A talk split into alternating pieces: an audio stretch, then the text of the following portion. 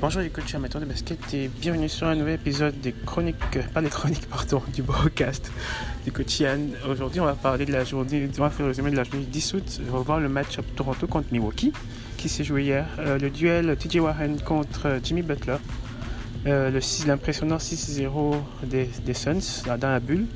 Et le souci offensif des Lakers. Donc, on commence par, par les matchs qui ont eu lieu hier. Le premier match, ça a été match a été OKC contre Phoenix. Phoenix a gagné 128 à 101.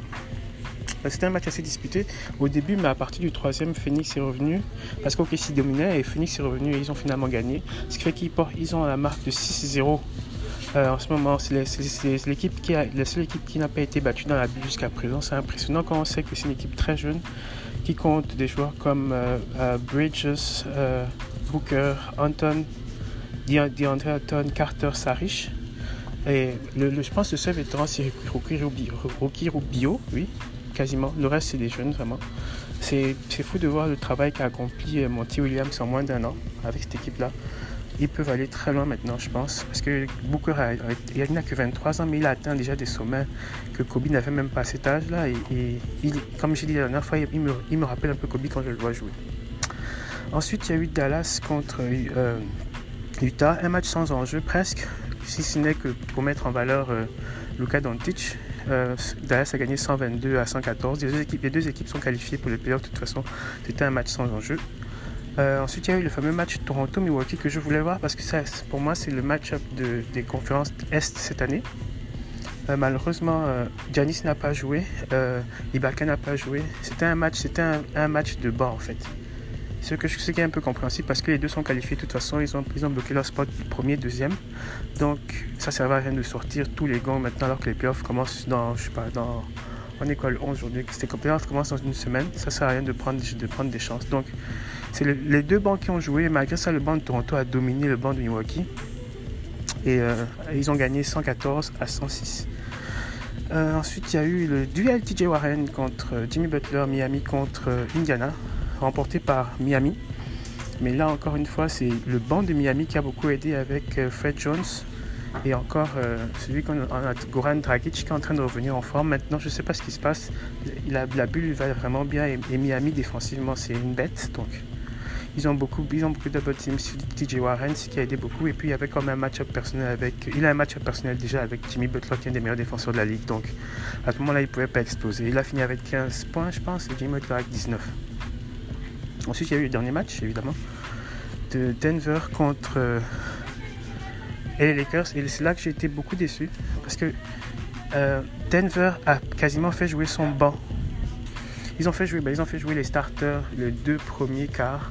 Et à partir du deuxième mi-temps, c'est juste le banc qui a joué jusqu'à la fin du match.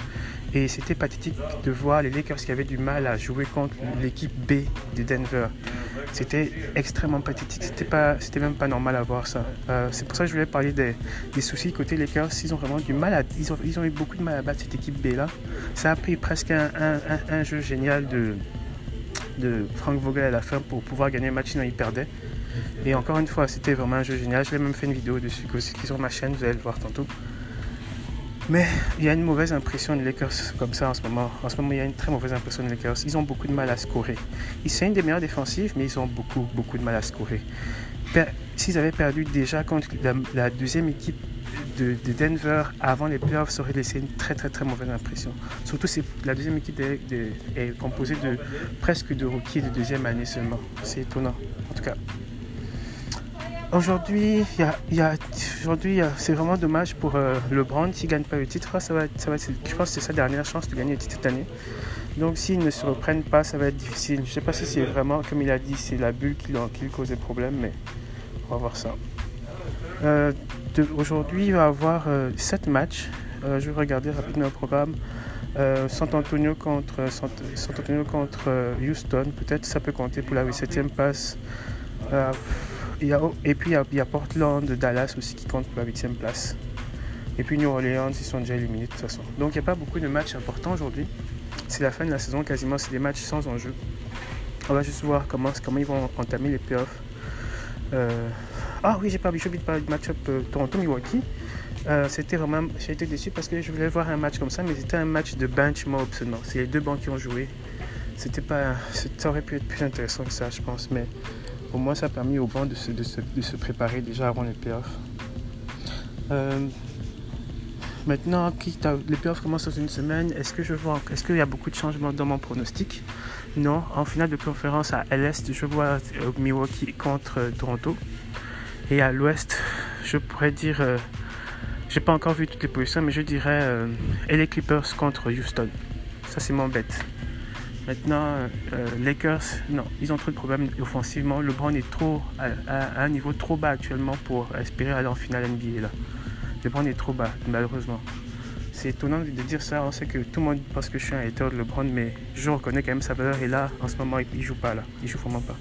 Si même au dernier play, on donne à Kuzma le shoot et pas à LeBron, ça veut dire c'est beaucoup de choses. Contre une équipe B, ça veut dire beaucoup de choses. Ça veut dire que le coach n'a pas confiance.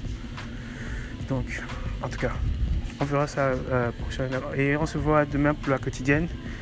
Sur ce, je vous dis, euh, continuez à shooter et on se reparle demain. Bye.